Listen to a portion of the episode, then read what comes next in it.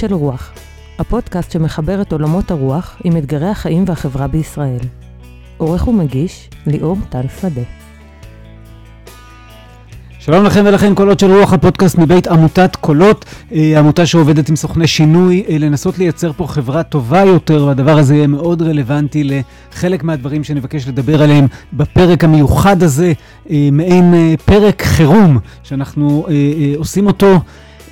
תוך כדי אזעקות והפצצות ומלחמה ומציאות קשה מאוד בתוך החברה הישראלית. אז אני רוצה קודם אולי אה, אה, להסביר, אנחנו אחרי הפסקה ארוכה מאוד בפודקאסט, הארוכה ביותר מאז שהתחלנו את הפודקאסט, מאז אה, פסח ועד שבועות, שבעה שבועות ללא פרק.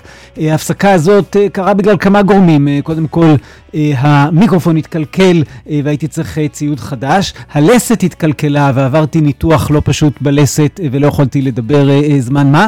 וגם הכנתי את המשך השנה, הכנתי כמה סדרות, אני חושב שיכולות להיות ממש מרתקות. אה, הסדרה הראשונה היא סדרה על מסורתיות מזרחית, ספרדית, אה, וכבר לרגל גם ספר חדש שיצא בנדון, וכבר תיאמתי עם הדוברים השונים בתוך הסדרה הזאת, והפרק הראשון והשני כבר ממש היו מוכנים בראשי פרקים, ואז הגיעה המלחמה והאזעקות וחוסר היכולת להקליט בתוך זה, וגם התחושה שזה לא רלוונטי עכשיו, שעכשיו אנחנו צריכים לדבר על משהו אחר, והנה החלטתי לשבת כאן בערב חג השבועות ולהקליט מעין פרק חירום, ובו הרהורים אישיים בעקבות המצב הקשה. עכשיו, אני רוצה להגיד, ההרהורים האישיים האלה הם אישיים.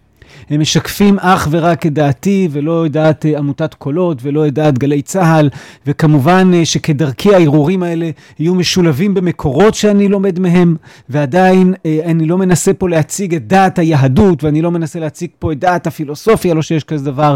אני רוצה לשתף במחשבותיי. ואני תקווה שהמחשבות האלה אה, יהיו רלוונטיות ויוכלו להעשיר את המחשבות ואת השיחה אה, שכרגע כולנו מצויים בתוכה. אז בואו נתחיל במצב הפנימי אה, בתוך מדינת ישראל ובשבר, אה, לא יודע מילה אחרת, לכנות את זה, בשבר שכרגע מתרחש ביחסים עם ערביי ישראל. לפני ואחרי כל מה שאני אגיד, חשוב לזכור. כל מי ששותף להתפרעויות, לניסיונות הרצח, אה, לשריפת בתי הכנסת, לשריפת המתנסים, להטלת האימה, כל השותפים לדבר הזה הם פושעים. והם נושאים באחריות גם לנזק שהם עושים ישירות, אבל גם לנזק ארוך הטווח שמתרחש כרגע באמון הקורס בין הציבורים השונים במדינת ישראל. ולא רק הם, כל מנהיג ומנהיגה, ערביים, שלא עמדו בצורה ברורה ובלי אבלים נגד הדבר הזה, נושאים בחלק מהאחריות. בואו נשמע רגע את הדברים אה, מפיו של חבר הכנסת עיסאווי פריג' אה, ממרץ, אה, כמובן חבר כנסת ערבי, שמדבר מדם ליבו בחדשות ערוץ 12 על העניין הזה. זמן עכשיו שאסור לשתוק. אני מצפה וקורא מכאן לכל המנהיגות בחברה שלי, לאחיי הערבים, כשאני אומר מנהיגות, אני מתכוון למחנך בבית הספר, לבעל בית הקפה, לבעל בית המרקחת, למנהל בית הספר, לראש המועצה, לחבר המועצה וגם לחבר הכנסת. זה זמן להשמיע את קולנו. אני פוחד, אני חרד. אני לא סתם אומר את זה, אני אומר את הדברים מדם ליבי. כי אני חייתי את התקופה הזו, הייתי סטודנט וחייתי את זה. הרי יש לנו שותפות גורל, חביבתי. יאללה, סליחה שאני אומר את המילה הזו. לא, במקרה הזה זה נכון. אני לא צריך את המטריה של חמאס. אני לא צריך את העדות של ח'אלד משעל והשתיקה של אחמד טיבי ואיימן עודה. ואיך אתה מסביר את זה? אני מתעצבן, אסור שזה יהיה. אסור. עכשיו זה זמן להרגיע רוחות. הבית בוער. אני ואת חיים באותו מקום, באותה מדינה. בלוד נהרגו שני ערבים מטילים אתמול. שהיה חיזבאללה, נהרגו מחציתם ערבים משם. הטיל מבדיל בינך לביני? אנחנו נמצאים בחזית אחד, אנחנו נמצאים בבית אחד. אני אומר את הדברים האלו ללא עריכה, ואני אגיד אותם, ואמרתי אותם היום בבוקר בערבית, ואני אומר אותם ברחוב. זה אני, וכך אני מצפה מכל חבריי, מתעודה, טיבי, כולם, אחד אחד אני אזכיר אותם. לאן הם נעלמו? ומראשי רשויות. קומו, צאו, תגידו את הדברים בצורה חדה, מוחלטת לשלא משתמעת לשני פנים. אנחנו יכולים לעצור את זה. אנחנו יכולים. אני נלחם על החיים שלי, על עתידי, עתיד ילדיי, נכדיי, עתיד השכנים שלי. אנחנו שכנים ולא אויבים. מחר אני אפגוש אותך בסופרמרקט, בדוכן הפלאפל, בבית חולים. אני רוצה לפגוש אותך כ... ולא להתחיל אה, עם צלקת מחדש.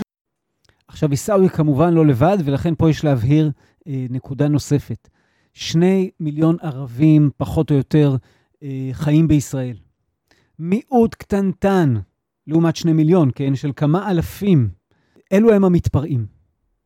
יש מנהיגות רחבה בכנסת, ברשויות מקומיות, בקרב אנשי דת, שיצאה נגד. אם אתם חלק מאותן אה, קבוצות וואטסאפ שמקבלות כל הזמן את הפייק ניוז, כאילו הם רק אה, מעודדים ומלבים את האש ולא, אז אני אומר לכם, מבדיקה עמוקה, יש מנהיגות רחבה מאוד שיצאה נגד. יש הרבה מאוד אה, roots כאלה, אה, פעילויות מהשטח. שיוצאות נגד ושמנסות לשדר משהו אחר ולנסות להציל את מרקם היחסים האלה. ההאשמה של כל או של רוב ערביי ישראל בהתפרעויות האיומות שאנחנו חווים פה בשבוע האחרון היא אקט נבזי, היא אקט שיש בו גזענות. אז מצד אחד אנחנו חייבים להגיד, כל מי ששותף הוא פושע. וצריך גם להגיד שהשותפים הם מעטים. ואחרי שאמרנו את כל זה, אנחנו עדיין צריכים להעז ולדבר על השורשים שמצמיחים את הדבר הזה. וכשאני מדבר על השורשים שמצמיחים. לא סתם התחלתי בלהגיד, כל מי ששותף להתפרעויות, לניסיונות הרצח, לשרפות, להטלת האימה, הוא פושע, הוא נושא באחריות. כי כל מה שאני אגיד עכשיו לא פוטר אף אחד מהאנשים האלה מאחריות. אבל אם לא נבין לפחות חלק מהדברים שמצמיחים את זה, לעולם לא נוכל לטפל בפעם הבאה. לעולם לא נוכל לבנות את העתיד. ולכן אני רוצה להעז ולנסות לגעת רק טיפונת בחלק מהשורשים. והשורש הראשון הוא העובדה שאנחנו כל הזמן לא מצליחים להבין אותה ולא מצליחים להתייחס אליה באמפתיה. ערבי ישראלי נמצא במצוקת זהות איומה. הוא כל הזמן נמצא אינהרנטית להיותו אה, ערבי פלסטיני ישראלי, במתח שבין שותף שלנו במדינת ישראל לבין אויב. הוא נמצא במתח הזה בגלל שהרבה פעמים הבן דוד שלו חי בעזה, האחיין שלו חי ברמאללה, וכל מה שקשור בסכסוך נוגע בו. לא רק שהוא נמצא במצוקת זיהוי בגלל המתח הבלתי נתפס, האיום והנורא בין שותפות לאויבות, אלא הוא נמצא כל הזמן במתח בין מי שאומרים לו שעל פי חוק הוא שווה, לבין מי שעל פי הנתונים הוא מקופח.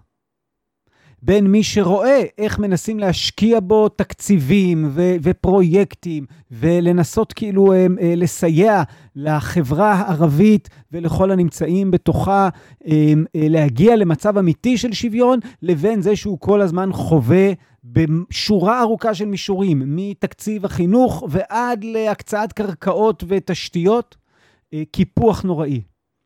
הוא נמצא במצוקת זהות איומה בין מי שהרבה פעמים מרגיש חלק ורוצה להרגיש חלק, ורבים אומרים לו שהוא חלק, לבין תחושה של מודרות תמידית, לבין זה שהוא לא יכול להזדהות עם המילים של ההמנון, שאף אחד מסמלי המדינה לא מדבר אליו, שאפילו ברחובות של הערים הערביות ביותר מכריחים אותו לשים שמות של אה, רחובות של אנשים שהם אה, אה, אה, בתפיסתו גירשו ב-48 את אה, אה, אחיו.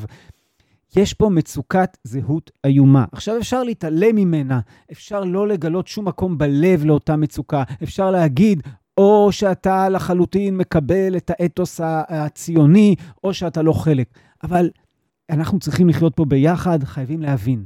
אחד, יש מצוקת זהות איומה. שתיים, יש מצוקה של עוני ופשע. החברה הערבית חיה ברובה הגדול או כולה בפערים אדירים מהשכנים שלה בחברה היהודית. וצומח בתוכה עוני, וצומח בתוכה פשע, כולל אה, אה, סכסוכי חמולות, וכולל ארגוני פשע של ממש שמטילים אימה, אימה אמיתית בתוך הציבור, בתוך החברה הערבית. תוסיפו למצוקת הזהות האיומה ולמצוקת העוני והפשע את אוזלת היד של מדינת ישראל, שפשוט לא שולטת היום בשני המיעוטים הגדולים במדינה. אנחנו, זה, אני מדבר על המיעוט החרדי ועל המיעוט הערבי. ראינו את זה בקורונה מול המיעוט החרדי, ראינו את זה במירון מול המיעוט החרדי, ועכשיו, להבדיל, אנחנו רואים את זה בשורה של האירועים עם אה, המיעוט הערבי, או יותר נכון, עם המיעוט הקטן שבתוך המיעוט הערבי של אלה שעושים את הפרעות. פשוט אוזלת יד, חוסר תפקוד של הרשויות, חוסר תפקוד של המשטרה, חוסר יכולת להחזיק את הדבר. עכשיו, יש עוד הרבה על מה לדבר, אבל אם תיקחו ביחד את מצוקת הזהות האיומה, את מצוקת העוני והפשע ואת אוזלת היד של מדינת ישראל, אני חושב שאנחנו יכולים ככה לגעת בכמה מהשורשים של מה שכרגע אנחנו חווים.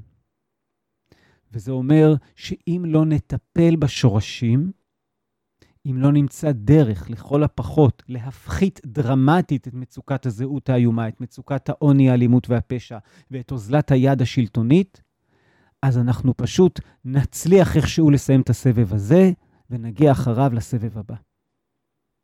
מה צריך לעשות כדי לבנות פה מציאות שתהיה שונה מהיסוד? אם לזה לא נידרש, אנחנו לא עושים את העבודה שלנו.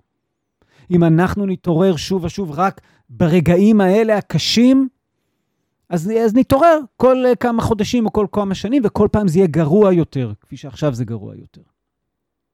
והשבר הפנימי בתוך מדינת ישראל היום הוא לא רק התפרעויות של ערבים, אלא הם התפרעויות של קיצונים יהודיים מלה פמיליה, מלהבה, משאר הארגונים הכהניסטיים, מהטרוריסטים היהודיים, מתג מחיר.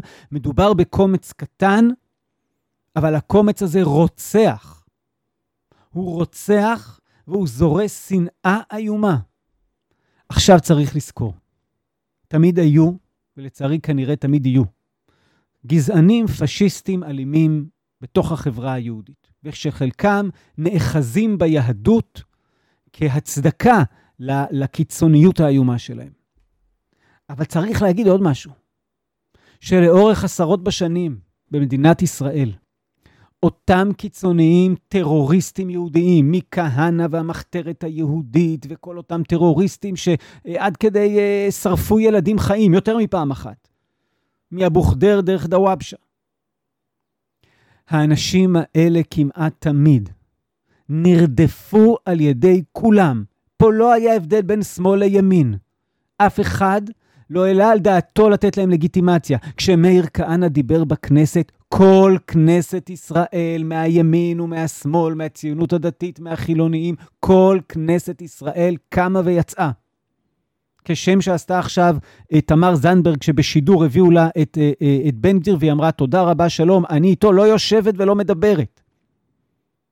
הימין עשה הכל כדי שכהנא לא יהיה בכנסת. הימין הצביע בעד תיקון חוק יסוד הכנסת לחוקק את סעיף 7א כדי שהגזענות הפשיסטית היהודית הדתית לא תהיה בכנסת. והיום, ואני אומר את זה באמת בכאב, ראש הממשלה, מטעמים פוליטיים, עשה הכל כדי שלא יתבזבזו הקולות של אותם קיצוניים, ושהנציג שלהם, בן גביר, כן יהיה בכנסת. זה מצב חדש. זה לא היה בתולדות ישראל. עד כדי שריון מקום בתוך רשימת הליכוד למישהו מרשימת הציונות הדתית כדי שהם יסכימו לשריין מקום לבן גביר. נכון, כמעט כל הקשת הפוליטית יצאה נגד אותם מתפרעים יהודיים, אבל אל מול זה יש מסר אחר. אל מול זה המסר אומר, אנחנו גם נותנים לכם לגיטימציה. אנחנו נותנים למנהיגות שלכם לגיטימציה. למי מקשיבים אותם מתפרעים? הם לא מקשיבים לכל אלה שיצאו נגדם, הם מקשיבים לבן גביר, הם מקשיבים לגופשטיין, הם מקשיבים לרבנים גינזבורג ודוב ליאור. האם האנשים האלה עשו כל מה שהם יכולים כדי להפסיק את זה? אנחנו יודעים שלא רק שהם לא עשו כל מה שהם יכולים להפסיק את זה, אלא חלקם באופניהם עשו מה שהם יכולים כדי להלהיט את הרוחות. צריך לחזור לדה-לגיטימציה מוחלטת לטרוריסטים היהודיים ולפורעים היהודיים ולמנהיגים שלהם. דה-לגיטימציה מוחלטת. כחלק מהניסיון להתמודד עם המציאות הכל כך קשה הזאת, אה, ישבתי וכתבתי איזה אה, טקסט שביקשתי ממשתתפות ומשתתפי התוכנית אה, אה, מובילים בשלטון המקומי, בונים חברת מופת בקולות, תוכנית משותפת לקולות ולהסתדרות הציונית העולמית. כתבתי טקסט אה, של קריאה לעצירת האלימות, וביקשתי מהמשתתפים לחתום. עכשיו, אנחנו מדברים על משתתפים, אנחנו מדברים פה על אנשים, כן, בכירים מאוד בשלטון המקומי, ראשי רשויות ומנכ"לי רשויות וסגנים, שביקשתי מהם להצטרף לקריאה. ובקריאה כתבתי ככה: אנו, בכירים ובכירות בשלטון המקומי המכהנים כראשי רשויות מקומיות, מנכ"לים וסגנים, מגנים בכל תוקף כל מעשה של אלימות פיזית ומילולית בתוך החברה הישראלית בשעה קשה זו, וקוראים בדאגה לעצור את כל המהומות וההתפרעויות ברחבי הארץ. בעמל רב אנו בונים כאן לאורך שנים מרקם עדין של יחסי שותפות בין יהודים וערבים, שמאל וימין, חילונים ודתיים, ובעלי זהויות מגוונות. אנו פונים לכולכם. בל ניתן לקיצונים ובריונים מהציבור היהודי והערבי בישראל להרוס את מרקם היחסים השברירי הזה. לא על הכל נוכל להסכים. גם בתוכנו יש מחלוקות עמוקות, שחלקן נוגעות בפצעים פתוחים. יחד עם זאת, אנו זוכרים בית אחד לכולנו. לאחר סבב הלחימה נמשיך לחיות בו יחדיו. הבה נשלב ידיים כבר כעת בחשיבה על העתיד המשותף המחכה לנו מעבר לפינה. כתבתי את הדברים וביקשתי אמ, מאותם משתתפות ומשתתפים, ממי ש, שרוצה לחתום, ובאמת היו רבים מאוד שחתמו, ובהם אה, מאנשי אה, אה, ליכוד וימין מסורתי, אה, מאיציק דנינו, ראש עיריית אופקים, דרך אה, מאיר יצחק הלוי, אה, אה, שרץ בתקווה חדשה, ראש עיריית אילת, אה, דרך אה, אה, שמאל וימין, ואולי חשוב מזה, יהודים וערבים, אמנם בתוכנית הזאת, שהיא תוכנית בית מדרשית, לא היו לנו הרבה משתתפים ערבים, אבל דוקטור סמיר מחמיד, ראש עיריית עיריית אום אל-פחם אה, היה וחתם, והשייח' מורד עמאש, אה, ראש אה, ג'יסר א-זרקא, וכמובן שלושת המשתתפים הדרוזים בתוכנית, חתמו. ואת המודעות האלה בזכות ההסתדרות הציונית העולמית גם פרסמנו בהארץ ופרסמנו בישראל היום ופרסמנו גם אה, בשפה הערבית. אבל אני רוצה גם להגיד, בעדינות, בזהירות ובאהבה, שלא כולם הסכימו לחתום. ואנשים שסרבו לחתום, וכולם דיברו איתי אה, ואמרו דברים מהלב. אנשים שסרבו לחתום, כולם היו מהציונות הדתית, מנהיגים חשובים בציונות הדתית, ראשי ומנכ"לי רשויות. וכולם, כשדיברו איתי, אמרו לי שהם מסרבים לחתום כי זה נראה מתוך הטקסט שיש סימטריה, שיש פורעים יהודים ופורעים ערבים וזה אותו דבר. אני גם שיתפתי את המשפחה שלי אה, בטקסט הזה וספגתי ביקורת קשה בדיוק על זה מגיסי האהוב. בתגובות לגילוי דעת הזה בפייסבוק, כמעט כל הביקורות דיברו על הבעיה של הסימטריה והפנו לאברי גלעד והפנו לעמית סגל אה, עם הפוסט הידוע שלו על הסימטריה ועם הדברים שהוא אמר בחדשות 12. אולי נשמע. אין סימטריה כזאת. תסביר לי עוד קצת. קודם כל, הניסיונות המלאכותיים ליצור את הסימטריה החלו עוד בטרם האירוע המתועב בבת ים. עוד מהערב הראשון, ואני חייב להגיד איזה משהו קשה. דיבר גיא פלג על העבר, ואילן אמרה שלא ראינו, אני רוצה לדבר על ההווה. כאשר גם הערב, הכותרת, למשל שלנו, היא העימותים בערים המעורבות. אני חושב שזה כיבוס המציאות. אלה לא עימותים בערים המעורבות, אלה פוגרומים שמבצעים ערבים ביהודים בערים המעורבות. זה מה שקרה מהערב הראשון. זה מה שקרה. אף... אף אין אינסידנט הפוך? אף כנופיה יהודית חמושה לא קמה פתאום. והידתה אבנים מהכותל אל הר הבית. זה קרה הפוך. זה לא נכון. אף חבורה מלוד לא באה, מלוד, הגרעינים התורניים בלוד אמרה, בוא נתנפל על ערבים. וברמלה ובעכו, ומה שראינו אתמול, שהוא אירוע מתועב, וכל אדם בחברה הישראלית גינה אותו, חברי כנסת, עיתונאים. אני רוצה לחשוב מה היה קורה, מה, מה קורה בערוצים אחרים. הוא חד לא, פעמי האירוע הזה? אני חושב שאין שום פרופורציה, ואני אגיד לכם יתרה מזאת. אני רואה את שר הביטחון בני גנץ, שהוא בימים אלה לא רק שר הביטחון המשפטים, אלא גם שר כנראה הפוליטיקלי קורקט וכיבוס המציאות, מדבר מההתחלה על האלימות ההדדית. כל עוד לא נכיר בעובדה שמה שקורה פה הוא התנפלות אלימה על יהודים בגלל יהדותם, על בתי הכנסת שלהם, על המסעדות שלהם, על המלונות שלהם. די נראה את העיר עכו, עיר שקרה לי באופן אישי, המשפחה שלי משם, כל מאות המיליונים שנשפכו על דו-קיום וכל האשליה הזאת שפשוט עולה כרגע ממש בלהבות ואיש לא עושה דבר. למה לא עושים דבר? שנייה, רק שנייה במשפט. אני רק אשים. למה, למה אין צבא? למה אין צבא? כי כל עוד מתייחס לזה, כמו שאמר בני גנץ, כי זה אלימות הדדית, וכאילו יש איזה גל אלימות כזה שעולה, או איזה מין מתחים בחברה על רקע הגיל, או משהו כזה. אנחנו לא נצא מהשבוע הזה כחברה שיש לה עתיד מפואר, כמו ששנינו רוצים שיהיה לה, אם אתה תמשיך להתעסק בסימטריה. אז תראו, אין סימטריה. אני נכשלתי בזה שלא הצלחתי לנסח משהו שכולם יחתמו עליו, ונוצר מצב שחותמים עליו אומנם קשת רחבה מאוד, יהודים וערבים ושמאל וימין ופריפריה ומרכז, אבל החבר'ה של הציונות הדתית ברובם הגדול הרגישו שהם לא יכולים לחתום עליו. ו, אמ, ואין סימטריה.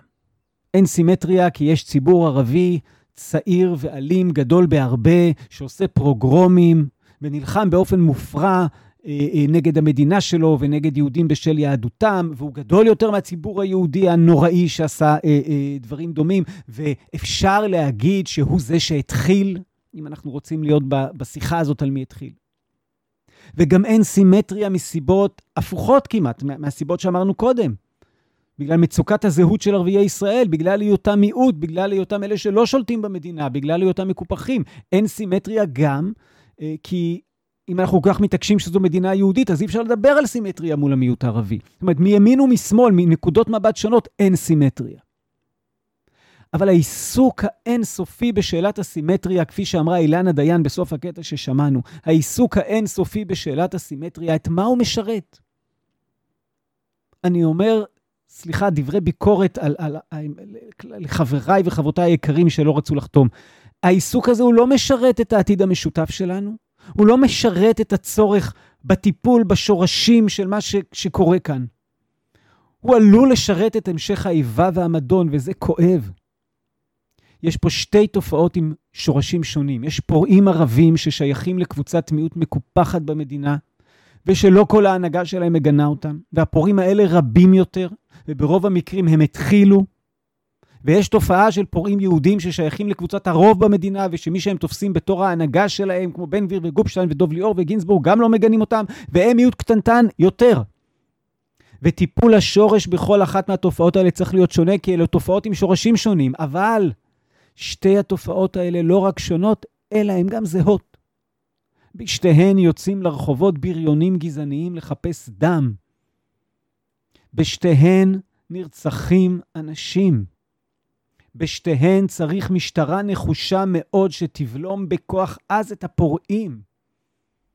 ובגלל שיש דומה, והדומה הזה הוא דרמטי והוא קריטי, אז כן, מותר וצריך לדבר על שתי התופעות האלו בנשימה אחת ובטקסט אחד, ולא צריך בכל טקסט לנסות להבהיר שאין סימטריה. זה לא עיוות של המציאות, זאת המציאות.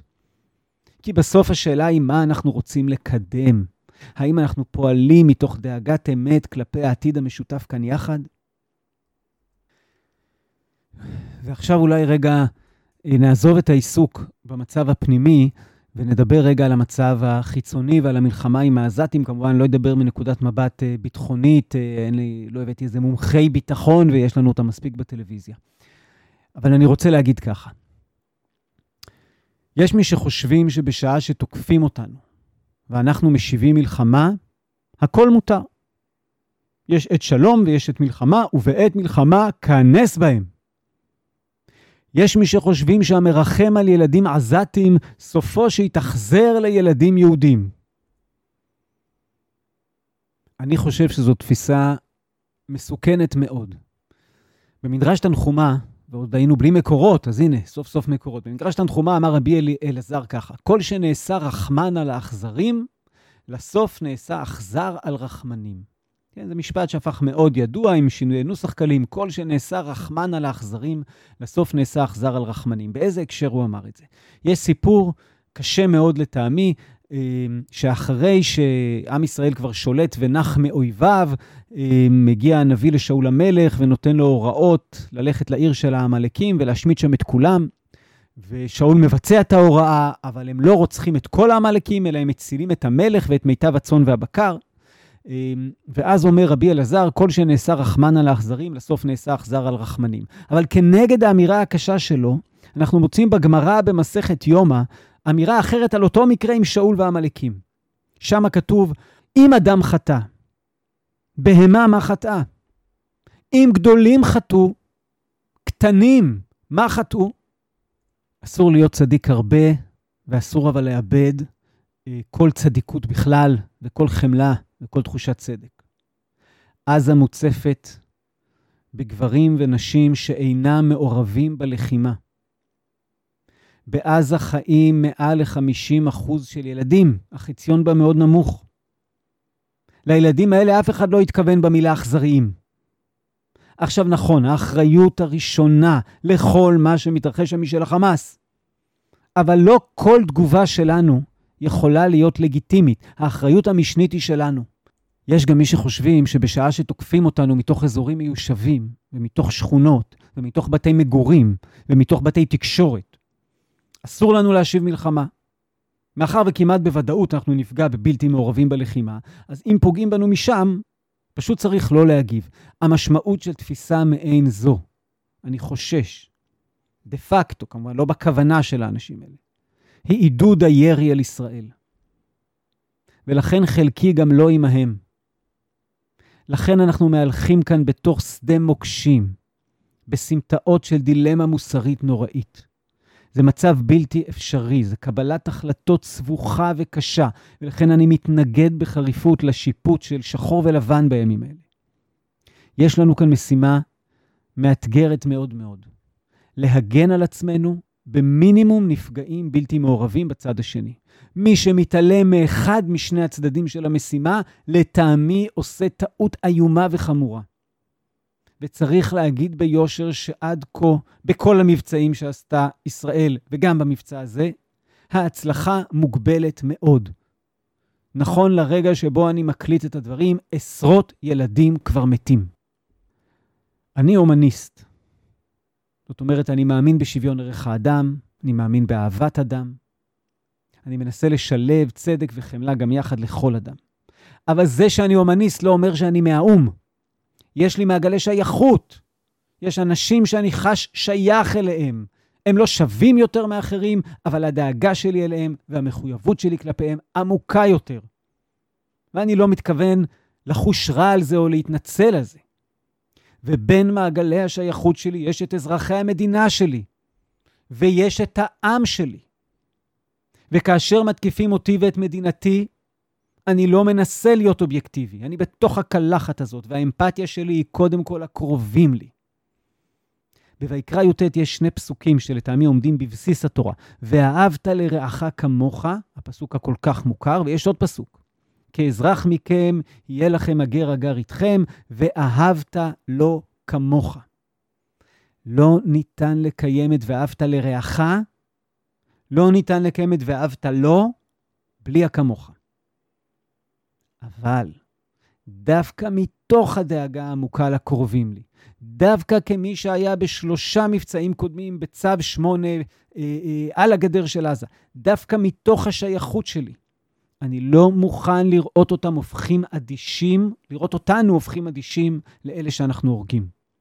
רבי עקיבא אמר, חביב אדם שנברא בצלם, חיבה יתרה נודעת לו שנברא בצלם, שנאמר כי בצלם אלוהים עשה את האדם. את המשפט הראשון של רבי עקיבא אומר, כל בני האדם באשר הם נבראו בצלם וכולם חביבים. והוא מצטט כי בצלם אלוהים עשה את האדם.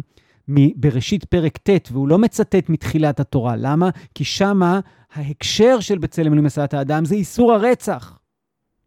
זה שמירה על החיים. אבל באותה נשימה הוא ממשיך ואומר, חביבין ישראל שנקראו בנים למקום, חיבה יתרה נודעת להם שנקראו בנים למקום, שנאמר בנים אתם להשם אלוהיכם. הנה, צריך, כמו רבי עקיבא, להחזיק את זה יחד, חביב אדם וחביבים ישראל, לפעול כל העת, בלי להזניח את זה או את זה. וגם כאשר, ואני אומר עכשיו דבר מאתגר גם עבורי, גם כאשר אנחנו מצליחים והמתים בעזה והפצועים בעזה הם לא ילדים ולא בלתי מעורבים, אז בנפול אויביך אל תשמח. וכשמעשה ידיי טובעים בים, אל תגיד שירה, אומר אלוהים. יש אה, פרשנות מאוד חזקה של אה, רב מאיר שמחה כהן מדווינסק, המשך חוכמה, בהקשר של שביעי של פסח. הוא אומר, על שביעי של פסח, שזה היום שבו בעצם טבעו המצרים בים לפי המסורת, כן? על שביעי של פסח הצטווינו עוד במצרים לפני שיצאנו. ולמה התורה כותבת את זה ככה? למה היא לא כותבת שאנחנו עושים שביעי של פסח וחוגגים עוד חג אה, בעקבות אה, קריעת ים סוף?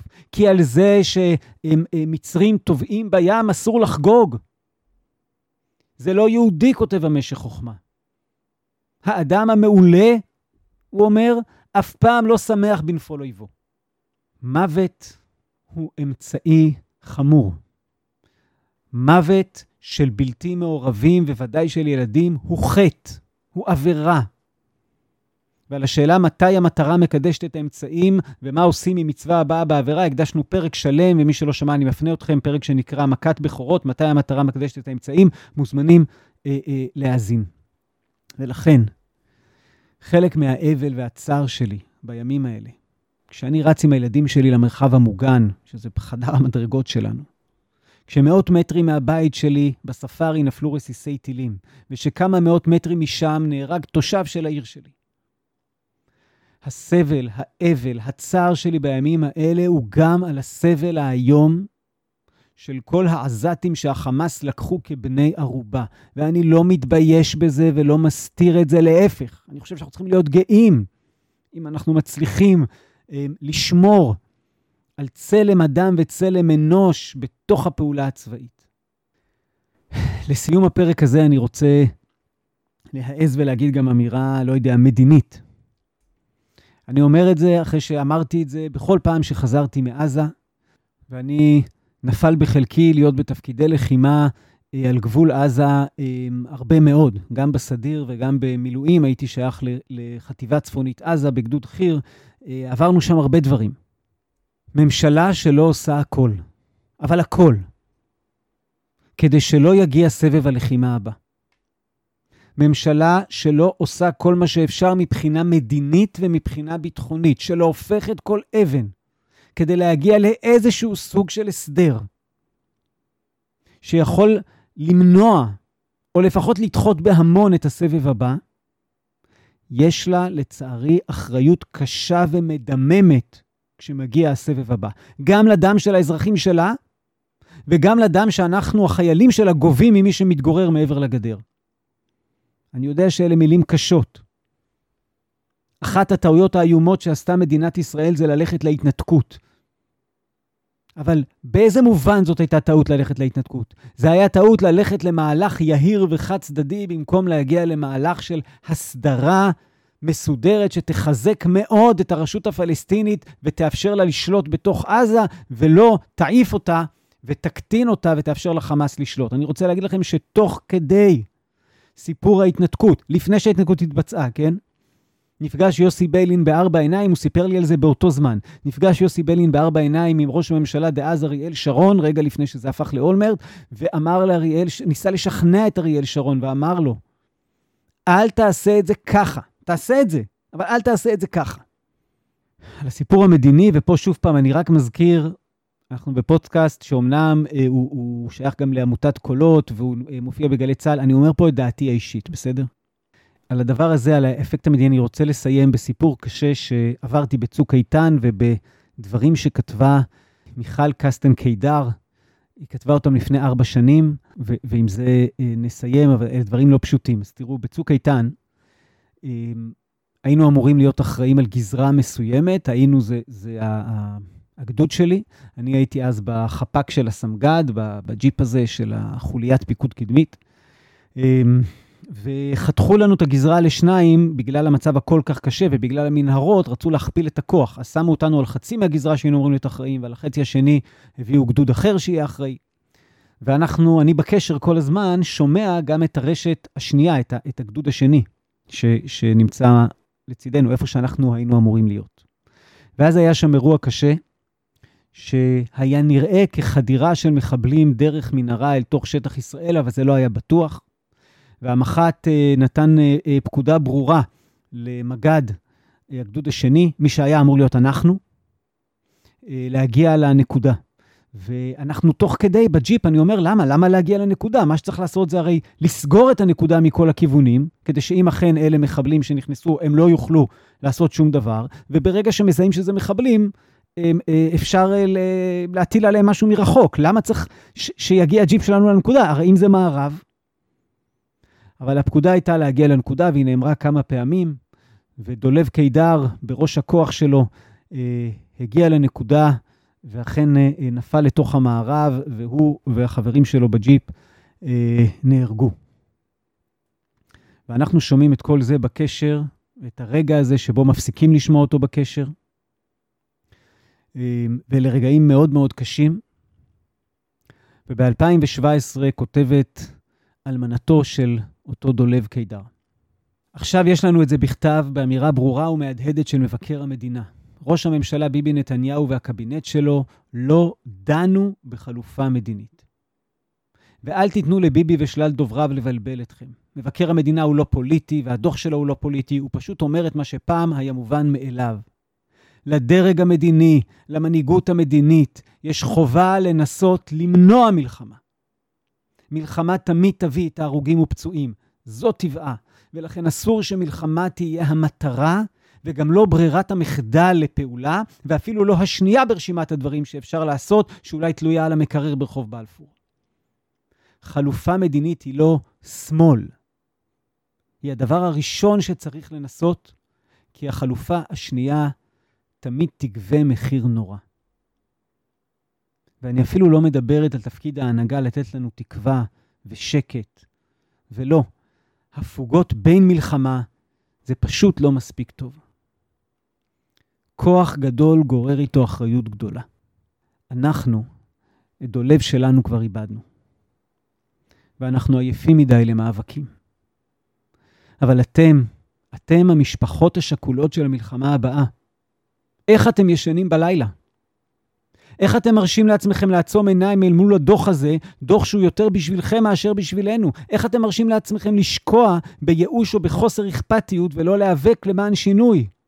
למען הנהגה אחראית, מוסרית, כזו שלא תזלזל בחיים של כולנו. תהיו כמו דולב. אם יש משימה, תעשו אותה בעצמכם. אל תחכו שמישהו יעשה אותה בשבילכם. אחרת תמצאו את עצמכם כמוני, סוחבת לגן תמונות של איש אדיר שפעם היה לי, שאהב את המדינה והארץ והעם שלו, ונהרג כדי להגן עליהם. לא הייתה לו ברירה, כי ההנהגה שלו מעלה בתפקידה, ושלחה אותו למלחמה שאולי היה אפשר למנוע אותה, וחובה היה לפחות לנסות.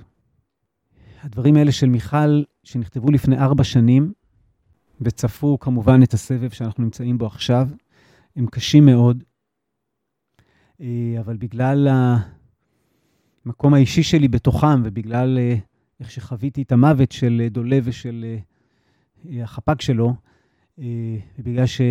שידעתי שזה היה אמור להיות אני, אם לא היו מחלקים את הגזרות, והיינו מקבלים את הפקודה. והיינו צריכים לבצע אותה. אני מרשה לעצמי אה, לשים אותם פה, את הדברים האלה, אה, עם כל הקושי שבהם. אנחנו uh, נהיה פה יום אחרי, יום אחרי uh, הסבב הזה. Uh, אני מקווה אחרי שהחמאס יוכרע ויוכנע, ולא ירים את הראש לעוד תקופה ארוכה. והשקט יחזור, ואז נהיה חייבים, אבל חייבים, לעשות שני דברים.